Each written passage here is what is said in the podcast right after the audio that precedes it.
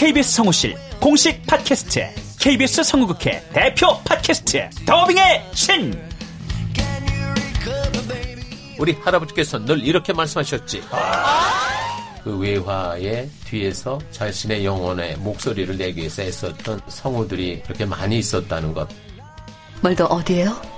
당신과 헤어진 그 근처예요. 내가 내 목소리를 계속 듣는다는 거는 내 영혼과 계속 마주한다는 거거든요. 루시의 미래는 누구도 멋대로 정하지 못해! 루시 컷! 그들보다 경쟁력 있는 샘플을 돌리고, 좀 더 멋진 연기를 하기 위해 또 샘플을 돌리고, 또 일을 좀 더 더하기 위해 샘플을 돌리고.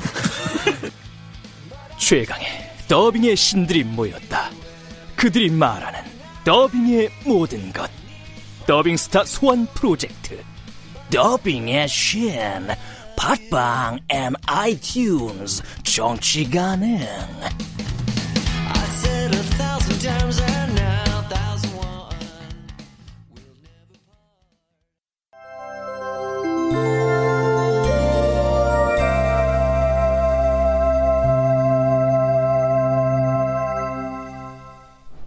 라디오 극장.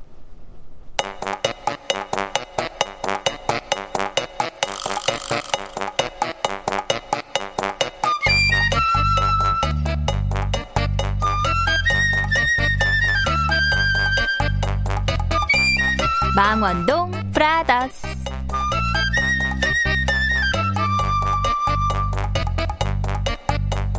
원작 김호연, 극본 오금숙, 연출 강요한. 열다섯 번째.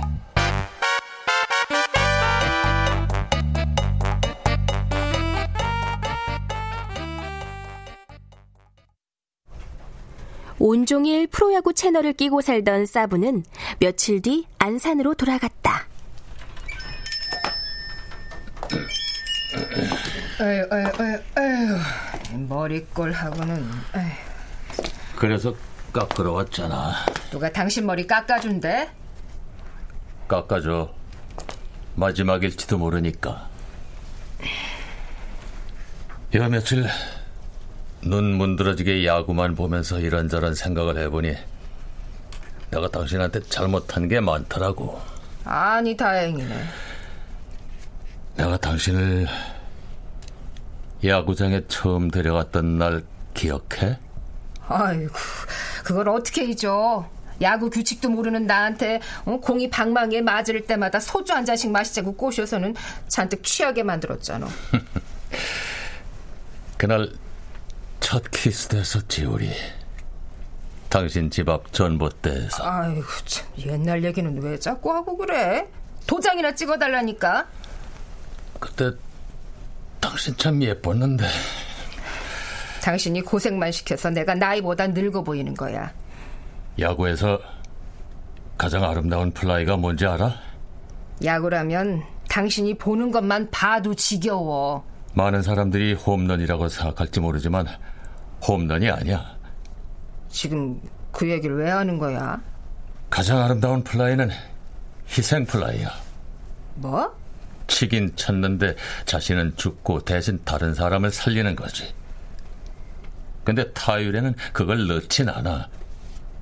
야구가 인생보다 공평하거든. 뭐라는 거야? 아, 하고 싶은 얘기나 빨리 해. 나 바빠. 우리 결혼 말이야. 당신 인생에서 나를 위해 쳐준 희생 플라이라고 생각해줘. 갖다 붙이기는. 당신은 많이 힘들었지만 난 그래도 행복했던 적이 꽤 있었거든. 서류 가져와. 도장 찍을게. 머리나 깎고 해. 염색도 해줄게. 그래. 다신 당신이 내 머리 만져주는 일 없을 테니 평소보다 멋지게 해줘. 아휴, 이 징글징글한 인간아. 그러니까 평소에 잘하지. 버스 떠난 다음에 손 흔들면 뭐해. 이쪽으로 앉아. 사부는 아내 앞 의자에 앉았다. 자신의 머리를 잘라주는 아내가 거울 속에서 눈물을 흘리고 있었다.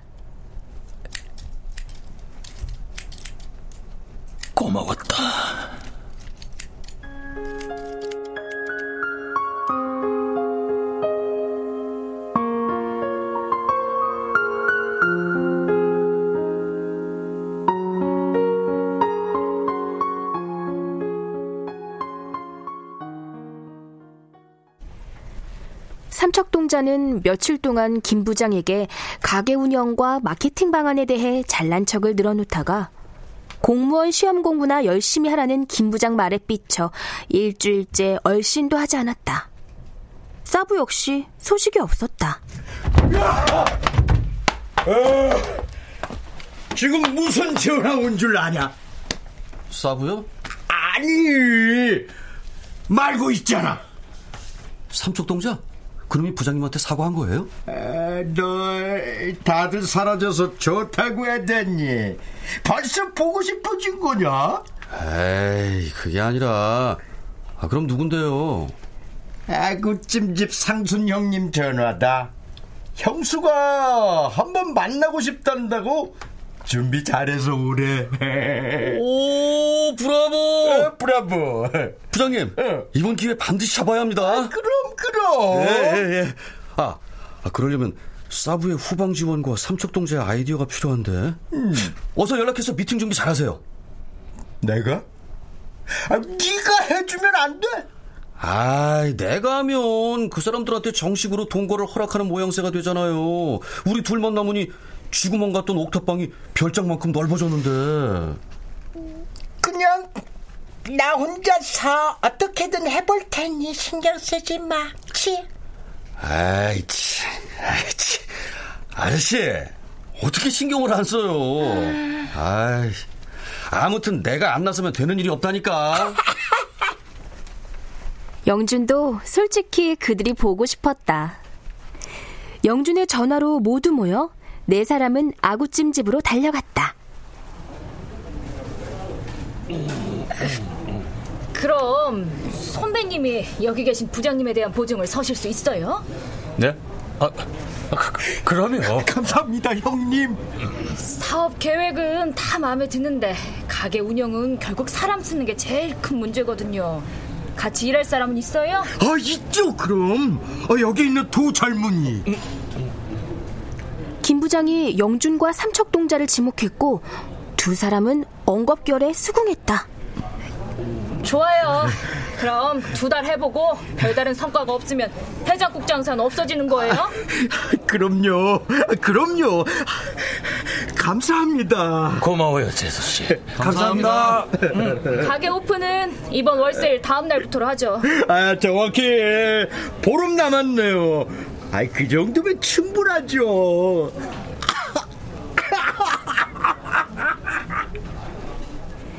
네 사람은 옥탑방으로 돌아와 가게 운영에 대한 얘기를 나눴다.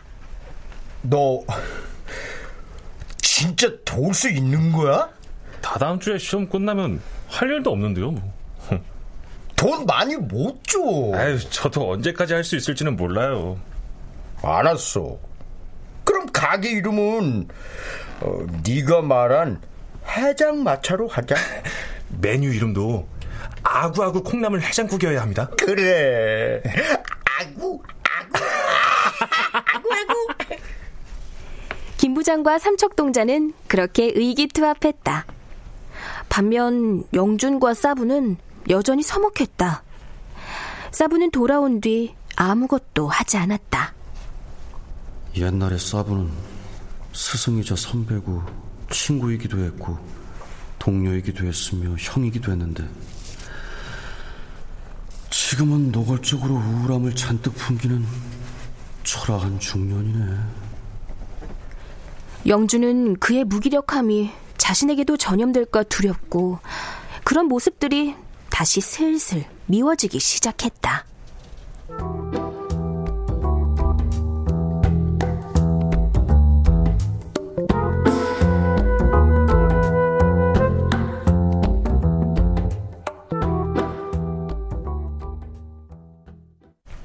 다음 날 저녁 김 부장과 삼척동자는 최초의 아구아구 콩나물 해장국을 만들어 시식을 요청했다.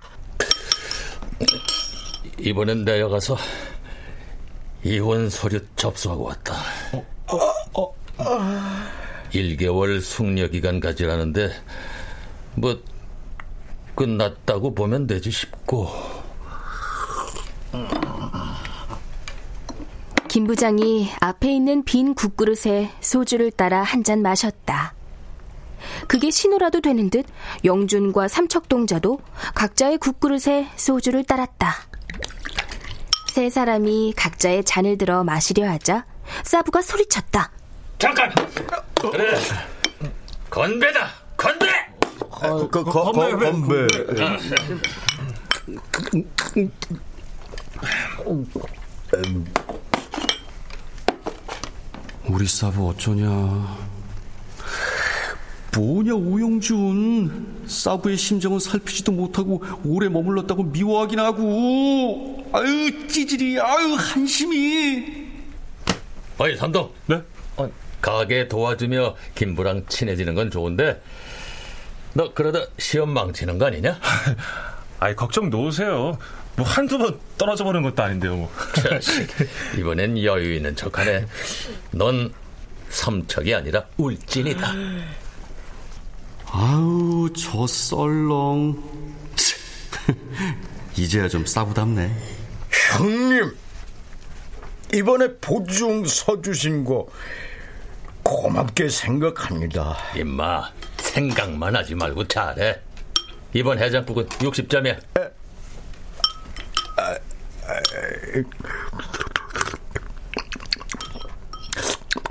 그런가?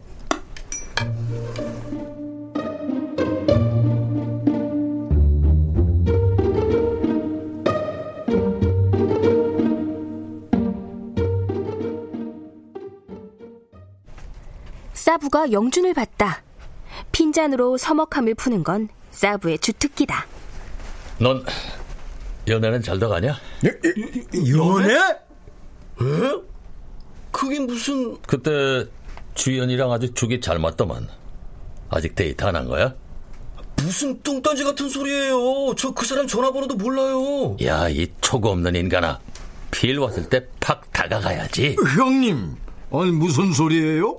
영준이 누구 소개시켜준 겁니까? 아, 맞아 맞아. 그때 둘이서만 야한 데 가더니 거기서 음? 여자 만난 거죠 형, 맞죠? 아야, 아니 그게 아니라 그때 후배가 하는 대학로 바를 갔는데 거기에 전엔 내 강의 들었던 제자가 있더라고. 둘이 어떻게 어떻게 알게 돼서 같이 일하게 된 거지. 음... 야한 데인가요? 야하긴, 그냥 말상대나 해주는 데야. 예쁩니까? 후배는 밉상, 제자는 예쁘지. 그럼 그 영준이 형이 제자한테 꽂힌 건가요? 그러게 말이다. 오. 얌전한 고양이 부뚜막에 먼저 오른다고. 오. 둘이 얘기꽃을 피우느라 날 아주 뒷방 늙은이로 만들더라고. 영준은 이대로 듣다가는 자신이 이상한 놈이 될 것 같았기에 수저로 밥상을 연달아 두드렸다. 잠시만요. 하, 참. 아니, 뭐라도 시도하고 이런 소리 들으면 억울하진 않지. 저 아무 짓도 안 했어요. 심지어 그날 기억도 잘 안 나요. 기억도 잘 안 난다며? 아무 짓 안 했는지는 어떻게 알아? 아이 참, 싸부야말로 제가 그 제자분이랑 괜찮을 것 같으면 번호라도 좀 알려주시지 그랬어요. 아, 너 마음이 있긴 있는 거구나. 와, 형 여자 사귈 줄 아는구나 형. 아이 자식이 정말. 오작, 그래서 네가 안 되는 거야. 지난 열흘간 네가 나한테 한마디라도 꺼냈으면 내가 너 데리고 다시 거기 가려고 했어. 번호야 당장이라도 따주지. 암. 그럼요. 아, 형님이 어떤 음, 분인데. 그런데 너 그런 자세로는 둘이 모텔에 떠밀어 넣어도 안 돼. 아주 연애감이 떨어진 게 티가 팍팍 난다고. 어? 아유 저 허세. 형수님한테 차인 걸 왜 나한테 풀어. 좋다, 말 나온 김에. 그럼 사부, 지금부터라도 잘해볼게요.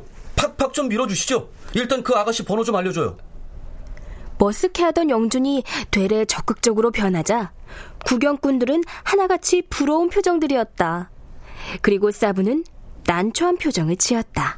빨리요, 번호 좀 알려주세요. 늦었어. 늦긴 뭐가 늦어요. 아, 아직 이혼 서류에 도장도 안 마른 내가 지금 네 연애 도움이 할 기분이겠냐? 어? 아이, 아이, 아이, 아이, 아이, 번호만 알려줘봐요. 그럼 내가 알아서 다 할 테니까. 영준의 적극적인 공세에 결국 사부는 후배랑 제자의 번호를 둘 다 모른다며 꼬리를 말았다. 이거 봐. 잘한다니까.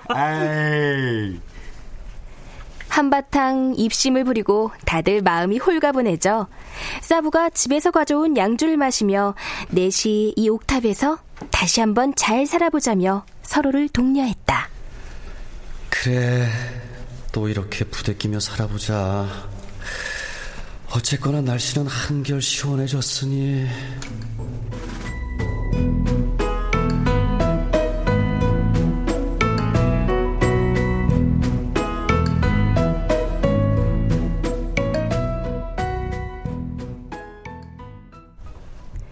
김 부장은 콩나물 해장국을 들고 주인 할머니가 있는 복덕방으로 찾아갔다. 응? 뭐요 그게? 점심 드셨어요? 아직.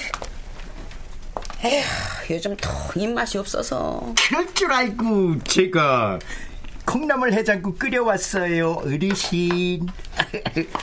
지난번에 한번 만들어드린다는 약속도 있고 해서요. 콩나물 해장국? 와서 드셔보세요. 그리고 어르신 성격대로 명확하게 평가해 주세요. 아, 괜히 콩나물 해장국 하나 끓여와서는 웬 수선이야. 이게요, 군산식인데요, 새우젓으로 간을 하면 아주 끝내주는 맛이 납니다. 먹기도 전부터 설레바네. 드세요, 드세요. 음, 시원하네. 근데 콩나물 말고 뭐가 들어간 것 같은데? 역시 귀신이네요. 아구가 좀 들어갔어요. 그 비싼 걸 여기다 넣었어? 사실은 제가 곧 콩나물 해장국집을 할 거거든요. 아니, 돈도 없는 사람이 어떻게 가게를 해? 김 부장은 그간 있었던 얘기를 장황하게 늘어놨다. 역시 아무리 고묘도 구르는 재주는 있구먼. 칭찬으로 듣겠습니다. 이거 참. 저기, 해장국 맛은 어떠세요? 솔직하게 말씀해 주세요. 김 부장은 주머니에서 수첩과 펜을 꺼내들었다. 응? 아니 뭐요, 시방. 내가 무슨 텔레비전에 나오는 요리 전문가도 아니고. 응? 응. 국물이 아주 좋긴 한데 이 뭔가 좀 부족형? 뭐, 뭐, 뭐, 뭐가요? 아, 그건 알면 내가 장사를 하지.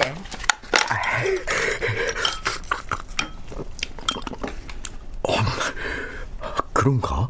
좀 더 연구를 해봐. 응? 그리고 남은 해장국 있으면 한 그릇 더 가져와.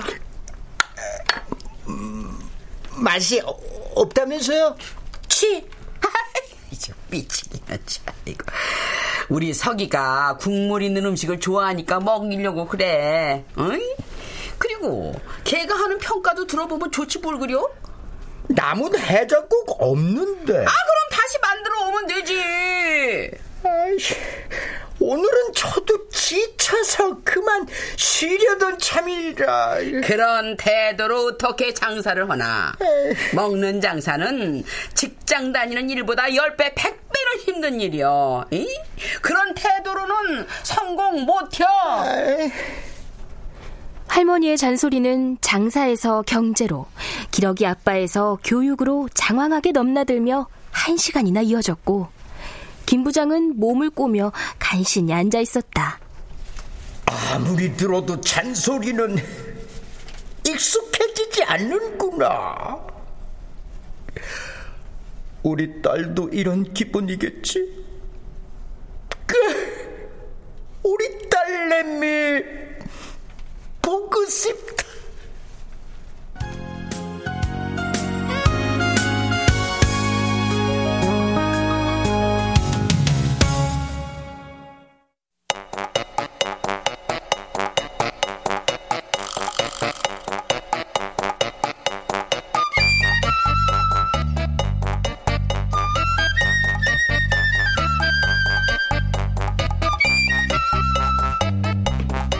라디오 극장 망원동 브라더스 김호연 원작, 오금숙 극본, 강요한 연출로 열다섯 번째 시간이었습니다.